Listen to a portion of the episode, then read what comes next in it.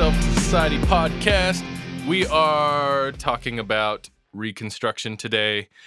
The last episode was on deconstruction. I shared some of my own story, uh, deconstructing faith, that sort of thing. I'm actually going to start, kind of pick up where we left off. Um, I really want to honor the time of the of you guys listening, uh, which is why these are, you know, pretty condensed episodes because I want to. I, I just want to be mindful and respectful that you have other shit to do, and so should you be listening to this, a thank you, you're amazing. B, uh, I want to honor that time and I want to remain consistent with that time. So the last episode I rushed the ending just a little bit to honor your time. So I'm going to pick up a little bit where we left off and and then we'll move into the the reconstruction piece and you know it'll all fit together like a weird jig, jigsaw jigsaw puzzle jigsaw puzzle oh man so the last episode um i shared some of my faith uh my religion my my experiences uh, and what that looked like for me to tear to tear a lot of that away. At the end of the episode, I was I was explaining that my deconstruction led me into a space where I did some some relatively awful shit. The problem with with deconstruction is that you can stay there.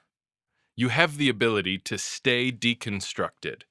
Um, think of think of a wall that gets torn down if if okay here's a great example my son's name is nehemiah let's go back to the bible uh, my son's name is nehemiah and in the story of nehemiah the wall got torn down and nehemiah found it in his heart and was you know led by god to present it to the um, royal and religious people or the royal and political people to rebuild the wall Anyway, without the rebuilding of the wall, the wall can never stand again.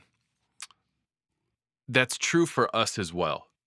The same way that we can take a sledgehammer and kick the shit out of something till it falls over, we can do that to our own self. Uh, in some ways, it's healthy and good to deconstruct and to tear those walls down. The reason that I fear most people stay deconstructed is because it's a lot harder to rebuild that wall than it is to tear it down. And it takes a lot more work build it back up than to just sit there and watch it stay dismantled on the floor. So, in my in in my personal deconstruction, I found myself in a pretty low in a low place. Um, I haven't really ever experienced. A, a, couple episodes ago, I talked about my depression um, and depression in general, and I haven't really ever experienced emotional pain like that and depression like I've felt the last couple years since the last couple years, uh, which has been largely due to some of my emotional and spiritual tearing away. And uh, some of that I think is in in good part due to uh, systems and processes like the Enneagram, which I'll talk about in other episodes, which has allowed me the ability to explore myself. Um, but the the the real joy in finding yourself at a really horrible space is that you get to change where that space ends up it's not up to anybody else to change where you are. And nobody else actually has the ability to put you back together. We are not Mr. Potato Heads. We can't hand our lives to somebody else, even if that's a therapist, a pastor, a trusted friend, and a, uh, a family member, a spouse, and ask them to put us back together. We can't do it. It doesn't work. It'll never work.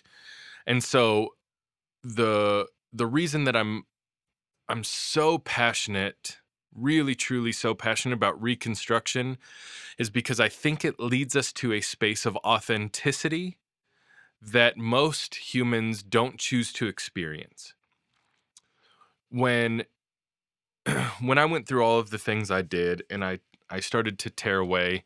Um, I've lost friends because of it. I've lost really, really great friends that I called family, um, friends of, you know, 15, 20 years that I cared for deeply, that I still care for deeply. Um, and I, and that, man, that's not fun. Uh, it hurts, but it's up to me to repair myself, right? Um, so let's dive into the reconstruction piece. I think I summed up the deconstruction, how it affected me, how it hurts, how it feels, why I think it is helpful and damaging at the same time. And now let's talk about rebuilding. So, one of the things for me that I started to find is that I, for a large part in me working within my religion, I was using it as a platform to be recognized and noticed so that I could create a life that I was paid to do something that I wanted to do. That's about as honest as I know how to be. Um, so there there were places where I manipulated my faith and my religion to try to serve me in a, in a particular way.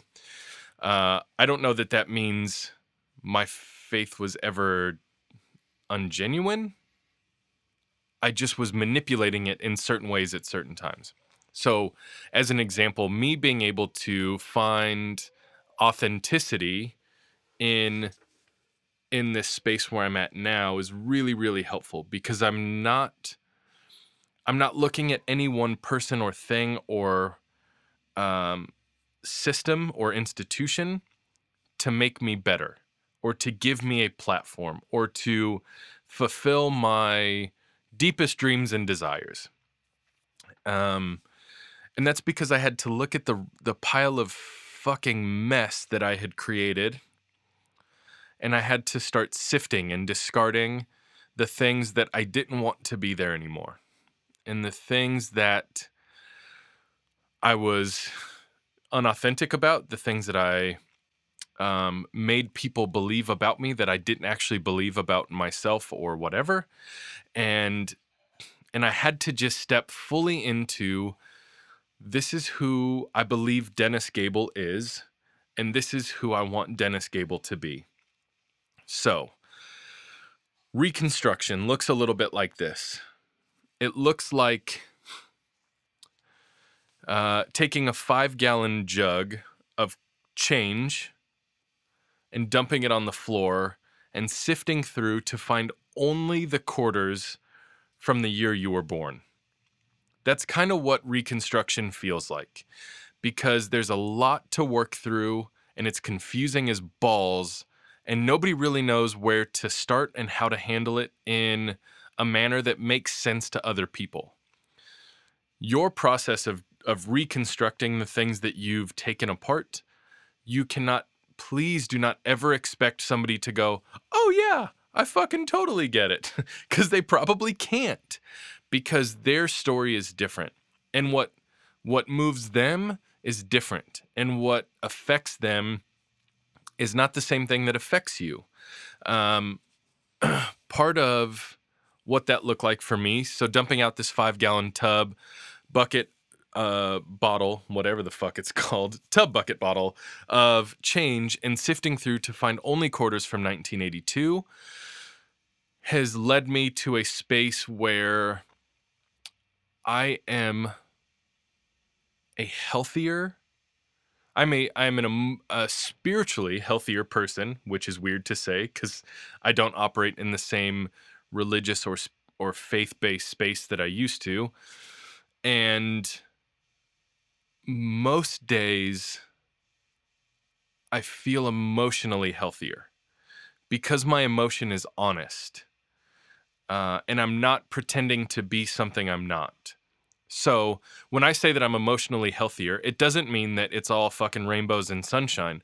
What it means by for me to say that I'm emotionally more healthy is that I'm actually willing to experience days of depression. I'm actually willing to sit inside of my own emotional state and live there for a minute. And I'm not running away at every turn to just go fucking take shots of whiskey or whatever. Um, not saying I don't take shots of whiskey. I'm just not. Uh, I'm not always replacing one with the other like I have in other times. And so, for me to be emotionally healthy is not suggesting, and for you to be emotionally healthy is not suggesting that you're happy. I believe that happiness is is involved. I believe that joy is involved. I believe that sadness is involved. I believe that depression um, is involved. I believe that uh, you know anxiety, stress about money, all of those things are involved in emotional health because they're all fucking real things. They're all things that we feel and experience, and in many ways have to feel and experience. So uh, I'm I believe I'm more healthy spiritually. I believe I have a a more full sense of what God could really be. Now, granted, that's not just my own makeup. Like, that's not me just making shit up in my head and calling it truth. Um, I am in community with people where we're dialoguing about this stuff. We're talking, we're, you know, deconstructing and reconstructing together. Um, and we're seeking this shit out together. So this is not like Dennis on an island making up his own God and then naming myself Joseph Smith and, you know, coming back to start a religion. But what I, oh God, what I am saying though is that I believe I have a more holistic view that if God is who I believe it to be, then it has to live in a larger realm than the box that I gave it before. Um, so that that's some of the spiritual refining that I've gone through. Um, I'm not just reading Christian texts. I'm I'm engaged in other texts that I believe have historic value, that I believe have insight to humanity, etc. Emotionally, like I said, I'm there are days that I spend f- three hours just laying in bed because I can't fucking I can't fathom actually doing life. Um, and that's really hard for me to admit. And I don't like to talk about it. Who the fuck does? But I'm willing to talk about it because I know that I'm not alone in that. And that's the whole goddamn purpose of this podcast is to submit myself to you in a way where we can understand that we're not alone. Um, so there are days that I lay in bed for hours. There are days that I start drinking at 10 in the morning. Um, there are days that I wake up and I'm full of life and I'm, you know, as one of my my old leaders used to say, full of piss and vinegar. And I just attack the day and I kick everything's ass and I'm on top of the world and I'm um, as joyful as can be. Uh, there are days that I'm overwhelmed by not waking up with my kids every day. Um, there are days that I am so grateful for the very close bond I have with my 10 year old daughter and the amazing energy exchange that I have with my four year old son. Even if I don't get those exchanges every day, my level of gratitude for them is at like an all time high. Um, relationally, I have lost some friends, like I said, um, lost, you know, people that I felt like are family to me. But what it's also allowed me to do is reconsider how valuable my blood family is. I've always lived under this assumption or this this rule that like family is uh, friends are family and family can be family too. Like uh, family is not designated by blood relation, but by intentionality and commitment to one another. What I've found though is that I really miss some of my blood family. And so I've spent time and energy finding them again and, and spending energy um, pouring into my relationships with them. And some of that is just showing up and being present because I wasn't present for a long time. Um, having lost both of my parents uh, my mom died at, when I was 25 and my dad died when I was 26.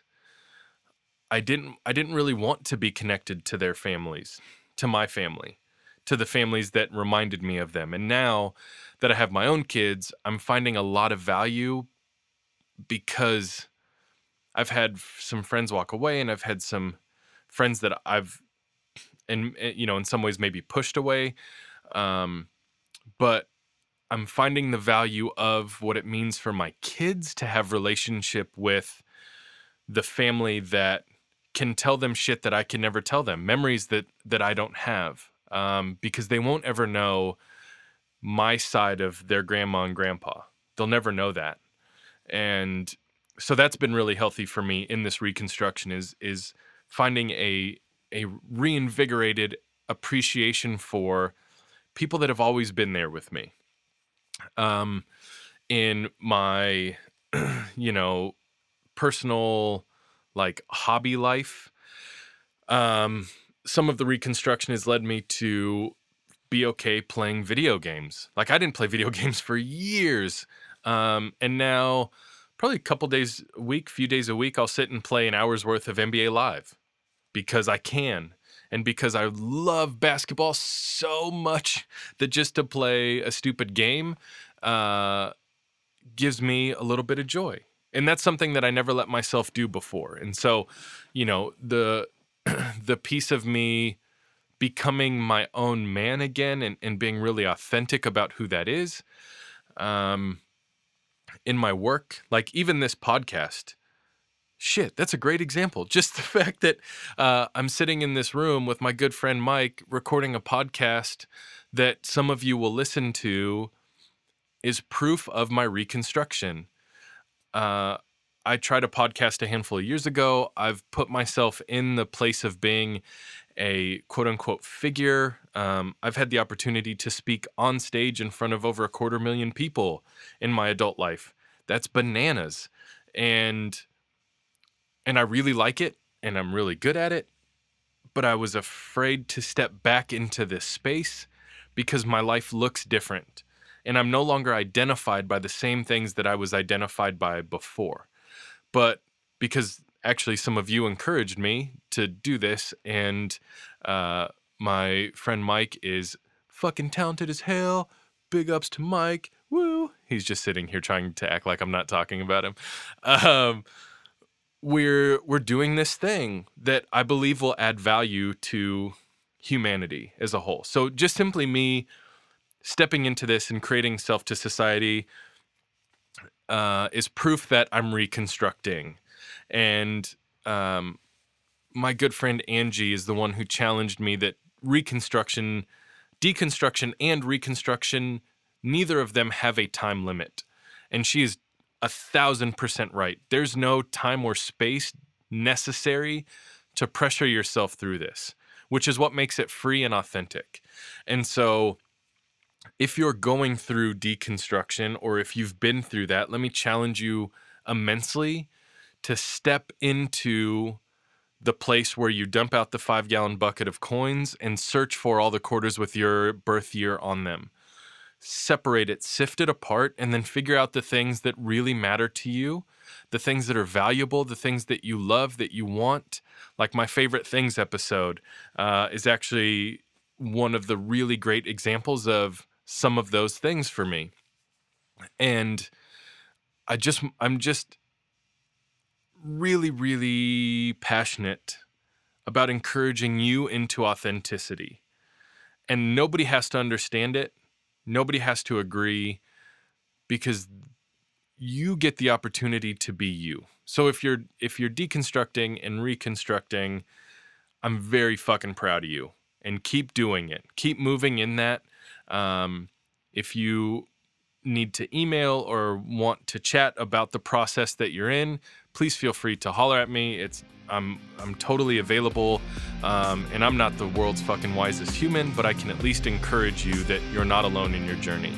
Um, again, thanks for listening. You guys are fucking incredible, and we'll do this again real soon. See ya.